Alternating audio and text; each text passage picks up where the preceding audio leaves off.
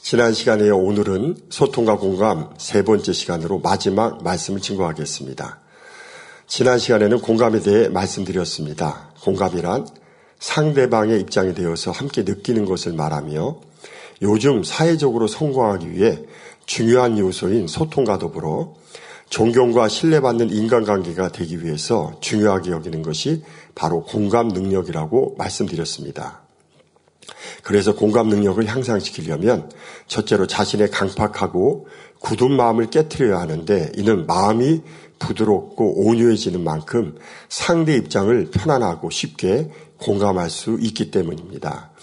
둘째로 상대 입장과 감정을 있는 그대로 받아들여야 하는데 그럴 때 자신의 감정이나 기준에 거르지 않고 상대 입장과 감정을 그대로 순수하게 공감할 수 있기 때문입니다. 셋째로 공감했으면 이 공감을 표현하려고 노력해야 하는데 자신의 마음과 감정을 말과 행동으로 자연스럽게 표현했을 때 상대도 함께 느낌으로 서로 간의 공감대가 더 깊이 형성될 수 있기 때문입니다. 특별히 소통과 공감은 동전의 양면과 같고 때려야 뗄 수 없는 관계라고 말씀드렸습니다. 이는 상대와 진정한 소통을 이루면 상대의 입장과 감정과 기분을 깊이 공감할 수 있기 때문입니다. 그래서 상대를 얼마만큼 공감하고 있는지 체크해 보면 상대와 얼마나 소통하고 있는지 그 정도를 가늠해 볼 수 있습니다.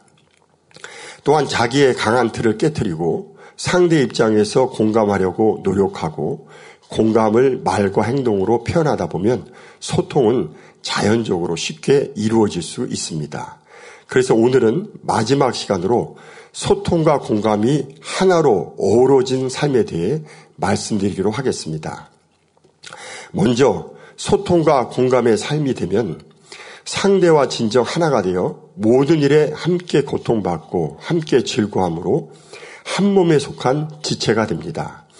본문 고린도전서 12장 26절에서 27절을 보면 우리는 그리스도의 몸이요 지체의 각 부분이라는 말씀대로 우리는 모두 그리스도란 한 몸에 속한 지체이기 때문에 만일 한 지체가 고통을 받으면 다른 모든 지체도 함께 고통을 받고 한 지체가 영광을 얻으면 다른 모든 지체도 함께 즐거워하게 됩니다. 다시 말해 힘든 일이나 좋은 일이나 모두 함께 할 수 있다는 말입니다.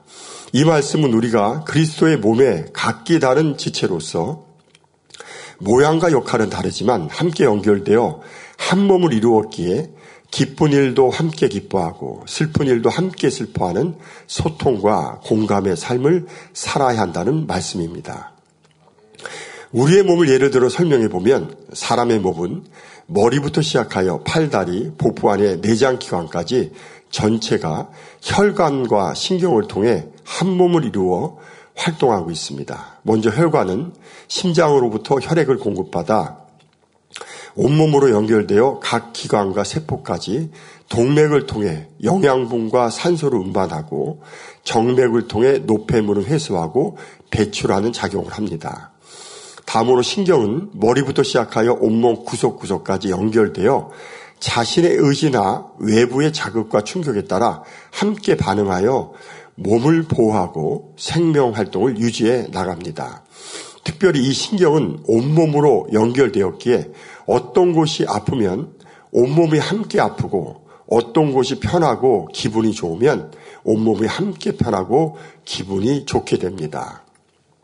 예를 들어 손가락 하나라도 심하게 아프면 몸 전체가 함께 고통받아 입맛도 떨어지고 온몸의 살도 빠지는 것을 볼 수 있습니다.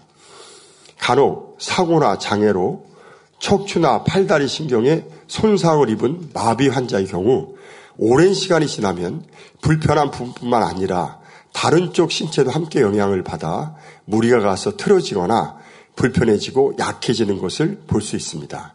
이는 신경으로 온몸이 모두 연결되어 함께 한 몸을 이루었기 때문입니다. 사랑하는 성도 여러분, 우리는 그리스도의 한 몸을 이룬 지체로서 얼마나 상대와 소통하고 공감함으로 하나 되는 삶을 살고 있습니까? 상대에게 좋은 일이 있을 때에는 자신의 일처럼 얼마나 기뻐하십니까? 혹시 자신의 처지와 비교하여 겉으로는 기쁜 표정을 짓지만 속으로는 우울하고 낙심하지는 않으십니까? 또 상대가 범죄했을 때에는 얼마나 나의 일처럼 함께 마음 아파하십니까? 혹시 남의 일처럼 여기고 쉽게 판단하고 정죄하지는 않으십니까? 진정 그리스도의 한 몸을 이룬 지체라면 상대의 마음 안에 계시는 성령의 탄식과 불쌍히 여기시는 하나님의 마음을 함께 느끼며 마음 아파하는 것이 당연하지 않습니까? 그런데 판단 정죄부터 한다면 그리스도 안에서 한 몸을 이룬 지체가 아니라 서로 다른 몸으로 존재하는 남남과 다를 바가 없는 것입니다. 저는 얼마 전에 주변의 안 좋은 일에 대해 아버지 하나님의 마음으로 함께 공감하여 오직 선만 쫓는 은혜로운 이야기를 들은 적이 있습니다. 교회를 떠난 어떤 모임과 또 그들의 폐단과 관련하여 방송 보도가 나간 후의 일입니다. 회의 중에 몇몇 분들이 이에 대해 안타까운 마음으로 이야기하려 하자 당회장 직무된 이수진 목사님께서는 이내 막으시며 그래도 예전에 교회에 충성했던 좋은 모습들이 있는데 잘 되기를 바라지 안 좋은 일들에 대해서는 언급하고 싶지 않다는 말씀을 하셨다고 합니다. 마치 사랑하는 목자님을 연상시키는 모습이지요. 목자님께서도 우리의 부족한 점이나 잘못이 있을 때 아버지 하나님의 마음으로 자신의 일처럼 항상 마음 아파하셨지 조금도 악한 생각을 떠올리거나 악한 말을 입에 담지 않으셨습니다.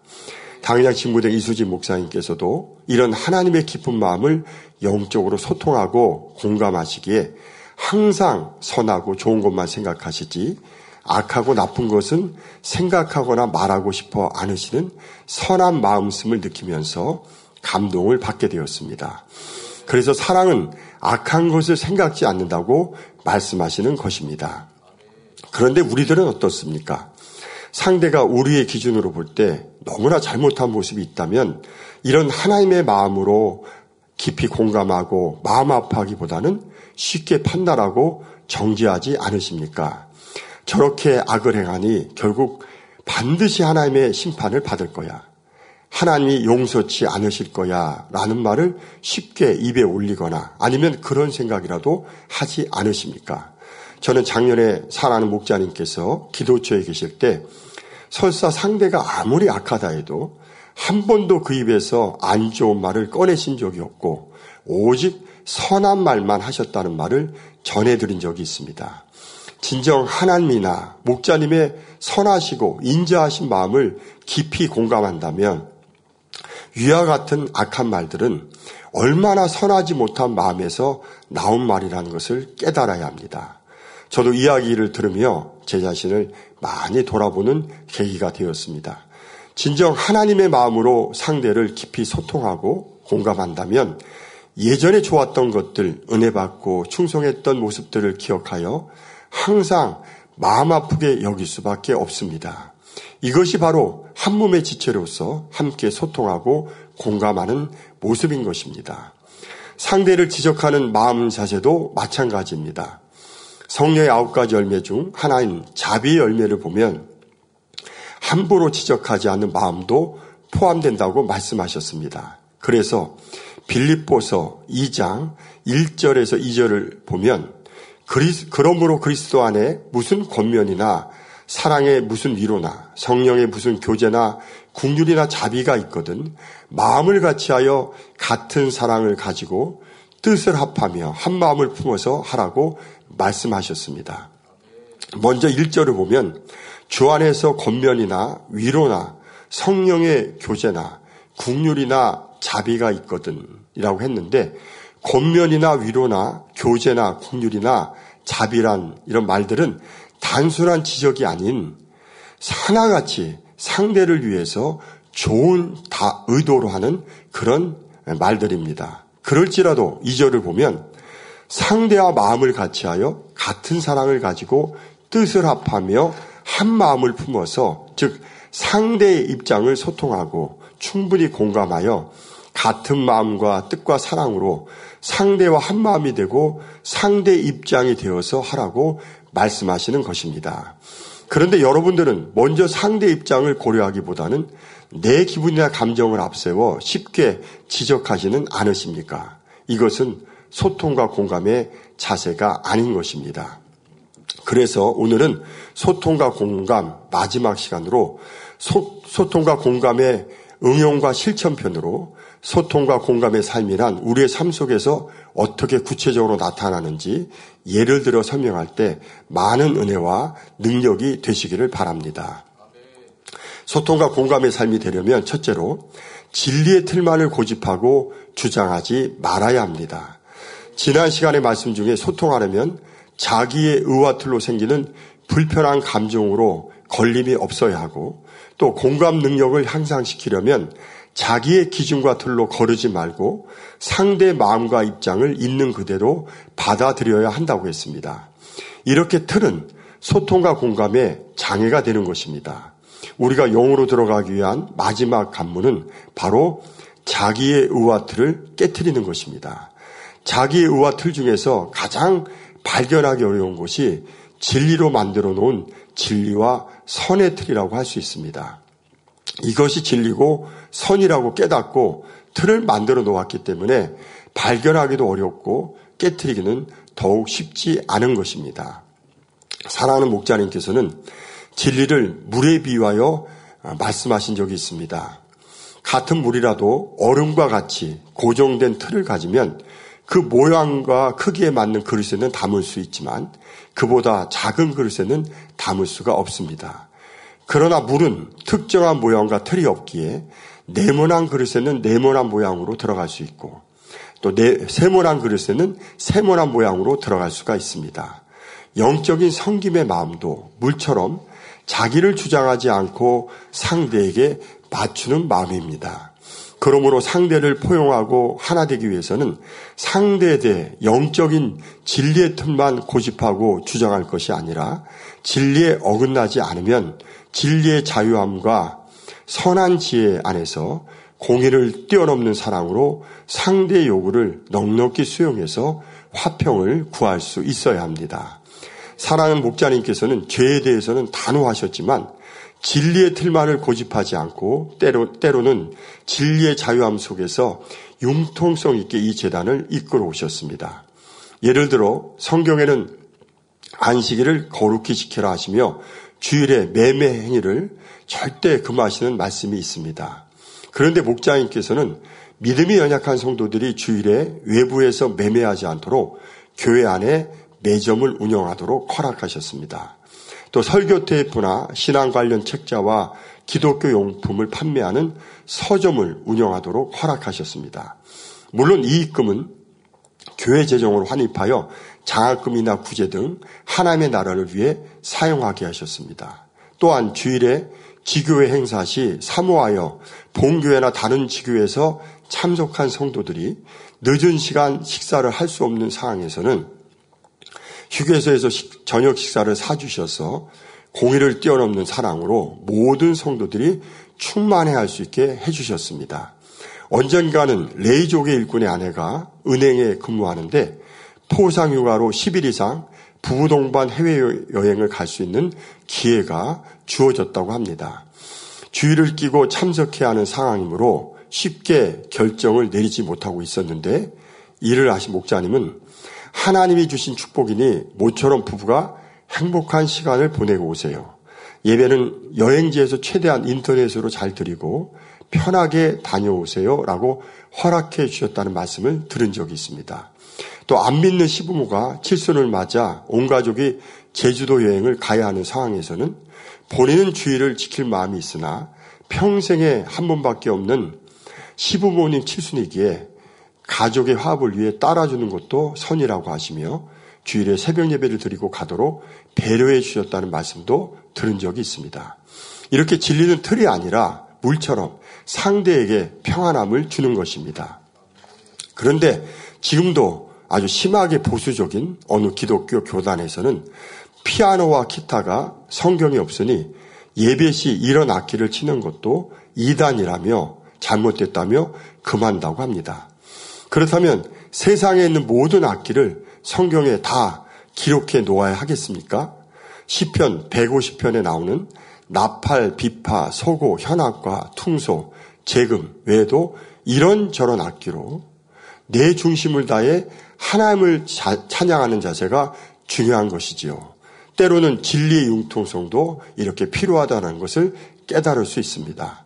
또 어떤 교단의 교회 전도사님이 성도에게 세례를 집례해야 했다는 이유로 제명당할 처지에 놓였다는 이야기도 하신 적이 있습니다. 죽어가는 성도가 마지막 소원으로 세례받기를 원해서 집례해 주었는데 이것이 목사만 집례할 수 있다는 교단법에 위배되었기 때문이라고 합니다. 이는 우리 주님이 서기관 바리새인들에게 너희가 박하와 회양과 근처의 11조는 드리지만 율법에 더 중한 바 의와 인과 신은 버렸도다 하신 말씀대로 눈에 보이는 율법 자체만 매어 달리다 보니 율법, 율법을 주신 더 깊은 하나님의 마음인 성과 사랑을 놓친 결과에서 나오는 일들이라고 생각합니다.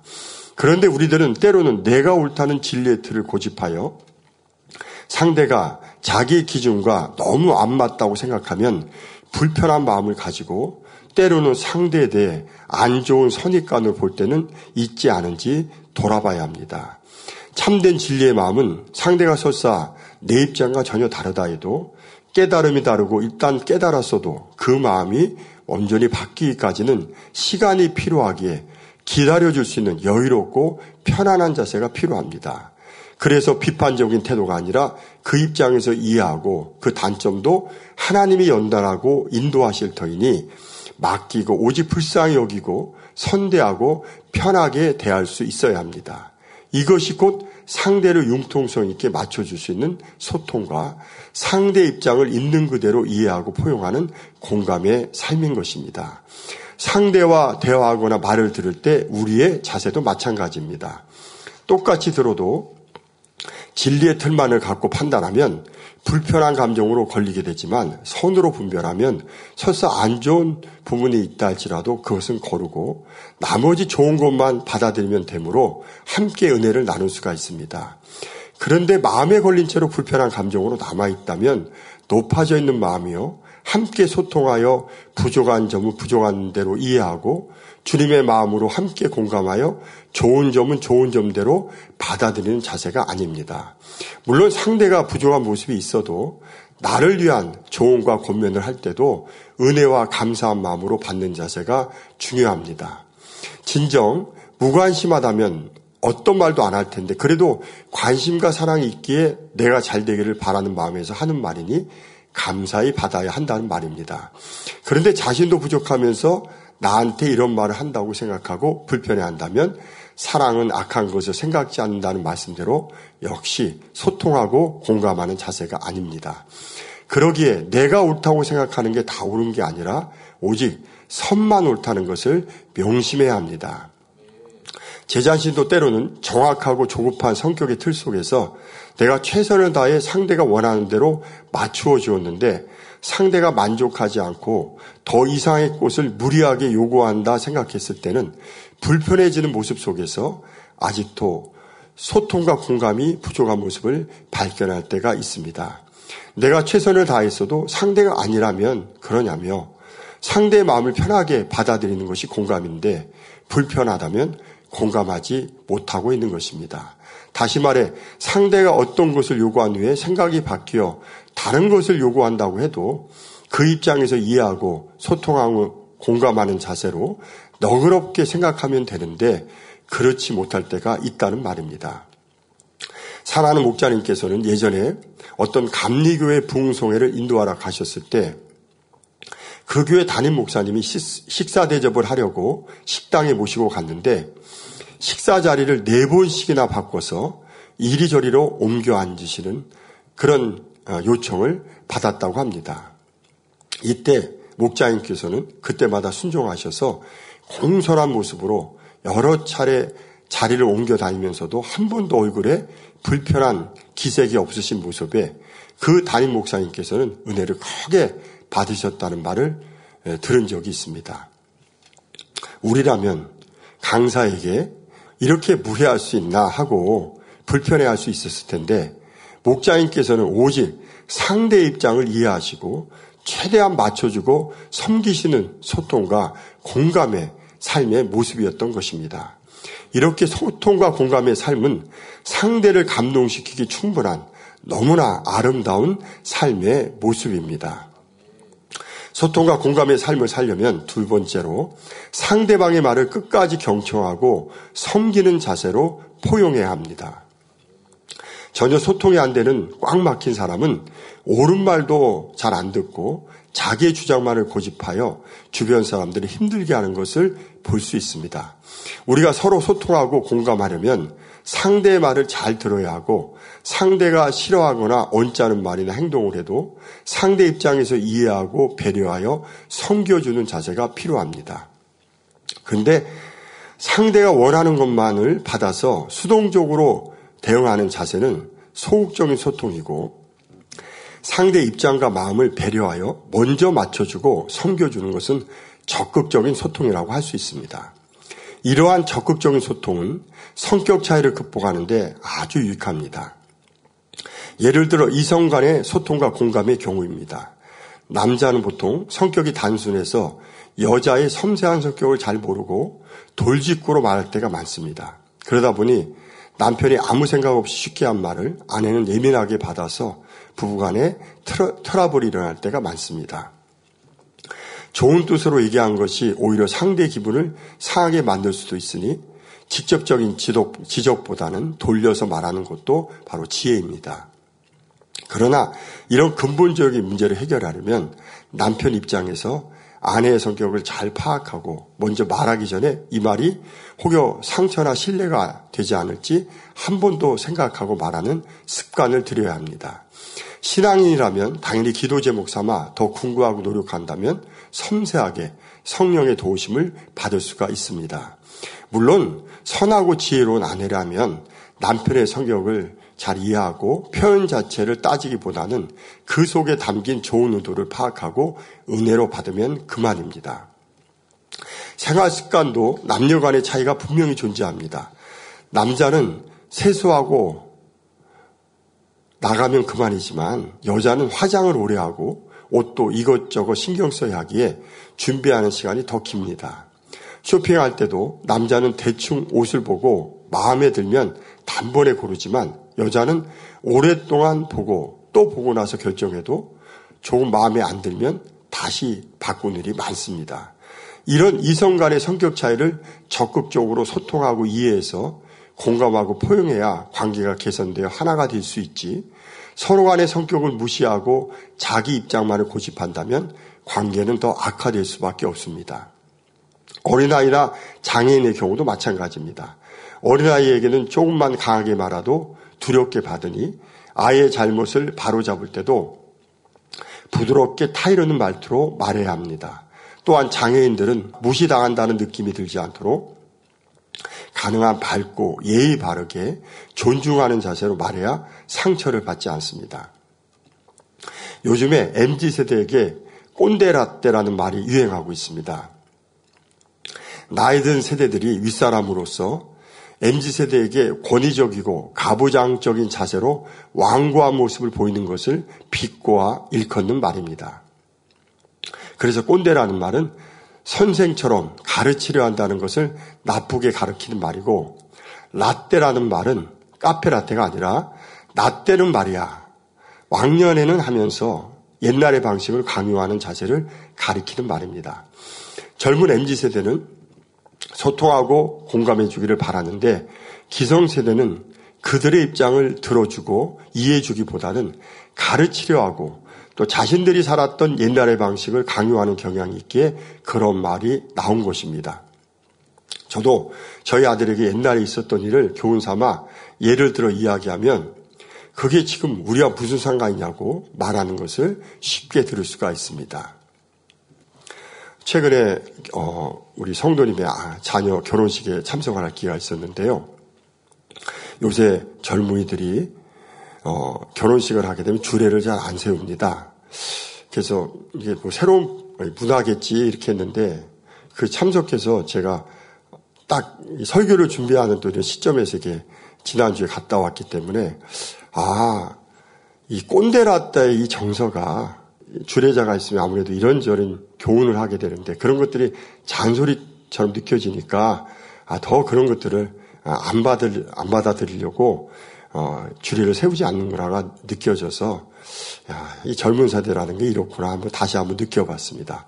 그래서 기성 세대가 젊은 MZ세대와 소통하고 공감하려면 자기 입장에서만 이야기하고 아랫 사람의 이야기를 들으려 하지 않는 자세와 또 들어도 불편하게 여기고 잘 안 받아들이려는 일방통행의 모습은 철저히 버리고 서로 소통하고 공감하는 양방통행의 모습을 가져야 합니다. 요즘 젊은 MZ세대는 쿨한 것, 시원한 것을 좋아합니다. 제 자신 얼마 전 아들과 대화 중에 어떤 질문을 받았을 때 제 편에서는 아들을 위해서 자세히 설명하느라 좀 길게 이야기를 했더니 아들은 저에게 답답한 표정으로 아, 간단하게 이렇게 이렇게 답하면 되지 뭘 그렇게 장황하게 설명하냐고 마치 시간 낭비한 것처럼 말하는 것이었습니다. 나중에 아들이 저에게 아빠는 젊은 세대인 자기들이 볼 때도 좀 멋있고 스마트하게 보일 수 없느냐는 말에 저를 많이 돌아보는 계기가 되었습니다. 요즘 가정신방을 가면 부모님 되신 성도님들이 자녀와의 소통에 어려움을 많이 느낀다는 말을 종종 듣게 됩니다. 젊은 MZ세대 입장과 취향을 이해하고 맞춰주면 되는데 그게 쉽지 않기 때문입니다. 먼저 부모라는 자존심이 있기에 좀 잘못해도 그냥 넘어가려 하는 모습에 자녀들은 많이 불편해합니다. 서양인들은 아무리 잘못한 일이 있어도 I am sorry 하고 인정하면 바로 웃고 쿨하게 넘어가는 것처럼 젊은 MZ 세대도 부모가 바로 쿨하게 잘못을 인정하면 끝나는데 그게 쉽지 않기에 소통이 어려운 것입니다. 그러니 부모로서 자존심을 버리고 잘못하면 바로 사과하고 대화의 방식 또한 젊은 세대, MZ 세대에 맞춰서 단답형의 대화로 하고 나중에 자녀가 원할 때는 보충 설명을 해주면 되는 것입니다. 이것이 자녀 입장을 공감해주고 그에 맞춰 소통하는 삶의 모습인 것입니다. 사랑하는 목자님은 모든 사람과 소통하고 공감하셨기에 늘 일꾼과 성도들의 눈치를 보고 그 마음을 살펴서 혹여 걸림이 있으면 조금 더 불편한 마음이 생기지 않도록 단에서라도 설교 때 정확한 상황을 설명해 주셔서 그 입장을 풀어주셨고 또 최대한 맞춰주시는 성김의 모습을 보이신 것을 볼 수 있습니다. 예전에 배려에 관한 말씀에서 언급한 대로 목자님께서는 결제 시 머리끝 부서장들이 어느 누구도 소외되지 않도록 동참시키는 배려의 마음씀을 보이셨습니다. 이와 더불어 또 모든 부서장들이 자유롭게 자기 의사를 표현하고 여쭙고 건의할 수 있는 분위기를 마련해서 모두가 마음 중심에서 목자를 신뢰하고 따르게 이끄셨던 것을 볼 수 있습니다. 이것이 바로 목자님의 소통과 공감의 삶의 모습인 것입니다. 지난 시간 공감했으면 말과 행동으로 표현하라는 말씀 중에 공감을 표현한다고 판단의 말이나 섣부른 조언은 주의해야 한다고 말씀드렸습니다. 최근에 어떤 부모와 자녀의 대화 중에 충분히 그 입장을 듣지 않고 섣부르게 조언했다가 불편해져서 대화가 단절되었으나 이내 사과하고 다시 대화가 잘 풀어졌다는 이야기를 들었던 적이 있습니다. 자녀가 부모에게 어떤 유튜버에 대한 얘기를 하는데 유튜버라는 것은 어, 동영상 콘텐츠를 만들어서 유튜브에 올리는 사람을 말합니다. 근데 그 유튜버가 한 번의 실수로 완전히 신세를 망치게 됐다는 내용이었습니다. 부모는 더 깊은 내용을 충분히 듣고 자녀의 마음을 공감하기 전에 판단해서 자기가 알고 있는 진리에 대입하여 겉에 보이는 모습 말고 그 유튜버에 대해서 뭔가 뒤에서 계속 악을 쌓았기 때문에 그렇게 된 것이라고 섣부른 조언까지 해주었습니다. 그러자 자녀는 아무것도 모르면서 그렇게 이야기한다고 불편해하며 말이 너무 통하지 않아 앞으로는 절대 대화하지 않겠다고 강경하게 나와서 순간 대화가 단절이 되었다고 합니다. 이때 부모는 자신의 성급함을 인정하고 자녀에게 바로 사과하고 충분히 말해보라고 다시 대화를 요청하니까 그 유튜버에 대해 이야기하는데 자성과 선행을 많이 해서 너무나 평판이 좋은 사람이었다는 내용이었습니다. 그 말을 듣고 부모는 자녀가 그 유튜버를 인정하고 좋아했다는 것을 깨닫고 그 입장에서 공감해 주면서 안타까운 심정으로 함께 이야기하니까 대화가 잘 마무리됐다는 이야기였습니다. 그러니 상대의 말을 끝까지 경청하고 그 마음을 느끼고 공감하면서 대화를 할 때 상대와 소통하여 하나가 될 수 있는 것입니다. 여러분은 얼마나 주변의 사람들과 편안한 관계를 갖고 계십니까? 여러분 때문에 답답해하는 분들은 없으십니까? 어린 소자라도 섬기는 낮은 자세로 끝까지 그 말을 경청해주고 그 입장을 공감해주고 포용해준다면 그 어떤 사람과도 걸림이 없고 모든 사람들의 인정과 신뢰를 받는 소통과 공감의 삶이 될 수 있는 것입니다. 소통과 공감의 삶을 살려면 셋째로 상황에 맞춰 융통성을 발휘할 수 있는 선한 지혜가 있어야 합니다. 저는 목회하면서 어떤 성도에게 예수님이 지금 이 시대에 사신다면 컴퓨터를 했을까요? 라는 질문을 받은 적이 있습니다. 여러분들은 어떻게 생각하십니까? 하셨을까요? 아니면 안 하셨을까요? 저는 이것을 궁금하면서 깨달아지는 것이 있었습니다. 우리 주님도 하나님 나라에 필요해서 하나님의 뜻이라면 하셨을 것이고 아니면 안 하셨을 거라는 생각이 들었습니다. 저는 그 답을 사랑하는 목자님께 찾아보았습니다. 목자님은 영혼구원에 힘쓰시느라 그럴 시간도 없으셨지만 하나님 나라에 유익하다면 순종해서 하셨을 겁니다. 그러나 당신은 꼭 안 하시더라도 하나님 나라에 유익된 부분이 있기에 교회 안에 전산실을 만들어 마음껏 지원해 주셨고 어려운 형편의 학생들에게는 마음껏 공부할 수 있도록 컴퓨터를 지원해 주셨던 것을 볼 수 있습니다. 이렇게 진리 안에서는 때로는 융통성이 필요한 것입니다. 예전에 사람들의 마음이 크게 악하지 않을 때는 진리 그대로 신앙을 순수하게 지켜나가도 주변 사람들에게 크게 문제가 되지 않을 때도 있었습니다. 하지만 지금은 너무나 악한 세대이기에 분위기와 상황을 고려하지 않고 너무나 진리의 모습만을 고집한다면 분위기도 썰렁해지고 그로 인해 따돌림도 받을 수 있기에 때로는 융통성도 발휘할 수 있는 선한 지혜가 필요한 것입니다. 예를 들어 학교에 학교에서 수학 여행이나 소풍을 갔을 때 노래를 부를 기회가 되면 무조건 찬송가나 복음송가를 부르기보다는 대중가요라도 가수와 내용이 좋고 순수한 노래를 부른다면 분위기를 해치지 않고 따돌림 받지 않을 수가 있습니다. 그래서 성령의 아홉 가지 열매 중에서 온유에 대한 말씀을 목자님께서 하실 때 왕따를 시키는 사람들도 물론 나쁘지만 왕따를 당하는 사람에게 더 근본적인 문제가 있으니 그 원인을 발견하여 해결해 줘야 한다고 하셨습니다. 다시 말해 내 편에서만 착하다고 다 되는 것이 아니라 때로는 분위기를 잘 파악하여 융통성 있게 대처하는 선한 죄가 있으면 왕따도 당하지 않을 수 있다는 말입니다. 지금은 세상 것이라고 무조건 멀리하라고 가르칠 것이 아니라 신앙하에서 자기를 지키되 그 속에서 분위기를 잘 파악하여 융통성 있게 대처하는 선한 지혜를 갖추도록 가르쳐 나가야 합니다. 옛날에는 공부 잘하는 모범생을 좋아하고 또 다른 학생들도 다 따랐는데 지금은 줄임말로 모범생에서 모자를 빼면 범생이죠. 범생이라고 해서 싫어한다고 합니다. 그래서 어떤 거칠고 수준이 낮은 학교에서는 실제로 학생복을 입을 때 모범생이 단추를 잘 끼우고 다니면 그냥 넘어가지만 공부도 못한 학생들이 단추를 잘 끼우고 다니면 범생이 흉내를 낸다고 불량 학생들에게 오히려 맞는다고 합니다. 이것은 실제로 있었던 이야기인데 초등학교 학생 때까지 찬양팀도 했던 여학생 딸이 중학교 2학년 때부터 갑자기 짧은 치마를 입고 미니스커트죠. 또 화장을 해서 엄마 집사님과 한동안 많이 다퉜다고 합니다.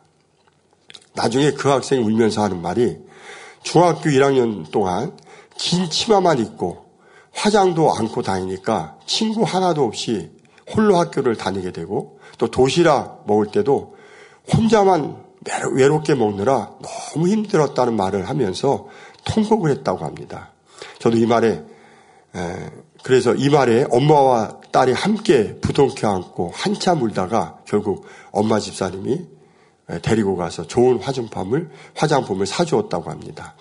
저도 이 말을 들으며 너무 마음이 아팠지만 우리가 참 믿음을 지키기 어려운 때 살고 있구나가 느껴지면서 부모가 무조건 진리의 틀만을 고집할 것이 아니라 자녀와 충분히 소통하고 그 입장을 공감해 주면서 선한 지혜로 융통성 있게 이끌어야 함을 깊이 깨닫게 되었습니다.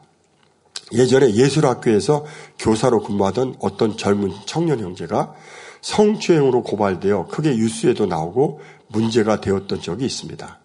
나중에 그 형제를 신방하면서 알게 된 사실은 교사로서 여, 여학생의 한복 옷고름을 메워주는 것을 몇 번 도와주다가 문제가 생긴 것입니다. 성결되기 위해서 남자는 가늠이 큰 문제라면 여자는 시기 질투가 큰 문제라는 말씀을 하신 적이 있습니다. 이 말씀을 명심해서 여학생들의 심리를 잘 파악하여 지혜롭게 대처했다면 그런 일은 일어나지 않았을 것입니다. 그런데 아무 생각 없이 좋은 의도로 해준 건데 그걸 보는 다른 여학생들은 이것을 시기하여 문제를 크게 만들었던 것입니다. 때로는 주변 상황을 눈치 있게 살필 수 있는 센스와 감각 또한 너무나 필요하다는 사실을 더욱 깨닫는 시간이 되었습니다. 얼마 전 교회에서 전 직원 상대로 성희롱에 대한 교육을 받았는데 조금만 주의하지 않으면 오해받을 일들이 세상에서는 얼마든지 생길 수 있다는 것을 많이 알게 되었습니다. 요즘 사회에서 문제가 되고 있는 갑질도 마찬가지입니다. 아랫사람이라도 그 입장에서 살피고 섬기는 자세로 대한다면 아무 문제가 없는데 윗사람의 입장에서 그 자세로 더구나 큰 소리로 지시하고 명령한다면 직장 내 갑질 신고 대상이 될 수도 있습니다. 그래서 상대의 마음을 정확히 읽을 수 있는 센스와 감각을 갖춘 소통 능력이 참으로 필요한 때에 살고 있으며 아랫사람들의 마음을 공감해서 맞춰줄 수 있는 성김의 자세가 너무나 필요한 것입니다. 요즘 젊은이들 사이에 선풍적인 인기를 끌고 있는 SNL이라는 유튜브 전용 개그 콘텐츠가 있습니다. 코믹스럽게 시대와 인물을 풍자한 내용으로 내용도 재미있지만 젊은 MZ세대의 생각과 말투와 행동들이 그곳엔 잘 나와 있습니다. 물론 젊은 세대라 꼬박꼬박 말대답, 말대답도 잘하는 장면도 많이 나옵니다. 겉으로는 이야기하지 않으면서도 속으로는 어떤 생각을 하는지가 거기에는 잘 나와 있습니다. 요즘 젊은 세대는 직장 상사가 마음에 안 맞으면 쉽게 그만두므로 직장 상사가 오히려 부하 직원들에게 눈치를 보는 장면들도 그곳에는 나옵니다. 저는 이것을 보면서 우리도 가정에서 자녀들이 무슨 생각을 하는지, 직장에서 부하 직원들과 동료들이 무슨 생각을 하고 있는지를 우리가 느낀다면, 정확히 알게 된다면 더 조심하고 살 텐데 라는 생각이 들어 많은 것을 돌아보게 하는 내용들이었습니다. 예전에는 윗사람께 불만이 있어도 자녀나 아랫사람들이 굳은 표정으로만 있었기에 그 심정을 잘 몰랐습니다. 그러나 지금은 아랫사람도 분명한 의사표현과 그 안에 뚜렷한 자기 주관 속에 하고 싶은 말들을 하는 추세입니다. 이런 시대에 살고 있는데 윗사람이니까 순종만 하라고 한다면 아랫사람들의 입장과 마음을 소통하고 공감하지 못하고 있다는 것을 깨달아야 합니다. 더욱이 부모나 윗사람들은 이 점을 더욱 명심해야 됩니다. 융통성에는 음식과 옷도 들어갑니다. 요즘 젊은이들은 어, 식성이나 취향이 너무나 다르기에 기성세대들이 예전 것만 고집한다면 어울릴 수가 없습니다. 그러기에 사랑하는 우리 원장님께서는 사택 자녀분들과 소통하고 어울리기 위해서 원래 기름기가 많고 느끼한 피자나 치킷을 싫어하셨지만 조금씩 먹으려고 노력하다 보니 지금은 잘 드신다고 하신 말씀을 들은 적이 있습니다. 사랑하는 목자님도 주일학교를 맡은 주의 종들에게 어린 학생들이 좋아하는 색깔과 스타일의 옷을 입도록 말씀하신 적이 있습니다. 이는 학생들과 소통하고 공감하기 위해서는 그들의 취향에 맞춰주는 센스와 감각이 필요하기 때문입니다. 그래서 때로는 피자도 먹을 수 있어야 하고 옷도 세련되게 입어야 하고 잘못했으면 쿨하게 인정을 해야 합니다. 또 젊은이들은 길게 설명하는 것을 싫어하기에 심사숙고해서 될 수 있으면 짧게 말할 수 있는 선한 지대도 갖춰야 하는 것입니다. 왜냐하면 그래야 젊은 세대와 소통하고 공감할 수 있기 때문입니다. 결론입니다. 소통과 공감의 삶은 우리의 연약함을 채울하시는 주님의 마음과 우리의 부족함과 허물을 자신의 일처럼 마음 아파하고 애통하시는 목자님의 마음처럼 한 몸의 지체로서 진정 모두와 하나가 되게 하는 아름다운 삶 그 자체입니다. 이런 삶은 그리스도의 향기를 바람으로 상대가 마음을 열어 그 안에 깃들게 하고 또한 빛을 비춤으로 어둠을 물리치고 상대를 감동시켜 변화의 열매를 맺히게 합니다. 더욱이 상대에게 맞추는 성김의 자세는 모두에게 인정과 칭찬을 받게 되고 상대의 마음을 정확히 읽는 선한 지혜는 상대의 마음을 얻을 수 있어 성공적인 사회생활을 영위해 나갈 수 있게 도와줍니다. 가장 중요한 것은 하나님의 깊은 마음까지 공감함으로 성령의 밝은 임성, 음성과 인도와 주관을 받아 하나님이 늘 함께 하시는 만사용통의 삶을 살 수 있습니다. 사랑하는 성도 여러분, 이러한 소통과 공감의 삶이 사모가 되지 않으십니까?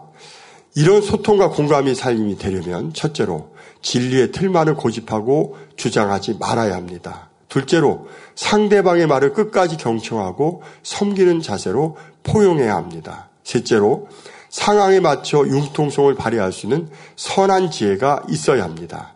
그래서 세상에서는 주변의 사람들에게 인정과 칭찬을 받아 하나님께 영광을 돌리며 신앙 안에서는 주님이 기뻐하시는 온전한 성과 사랑을 이루어 하나님의 지극한 사랑을 받으며 아버지 하나님 앞에 섰을 때는 잘했다 칭찬을 받아 영원토록 종기와 영광의 자리까지 이르는 저와 여러분들이 되시기를 주의 이름으로 기원 드립니다.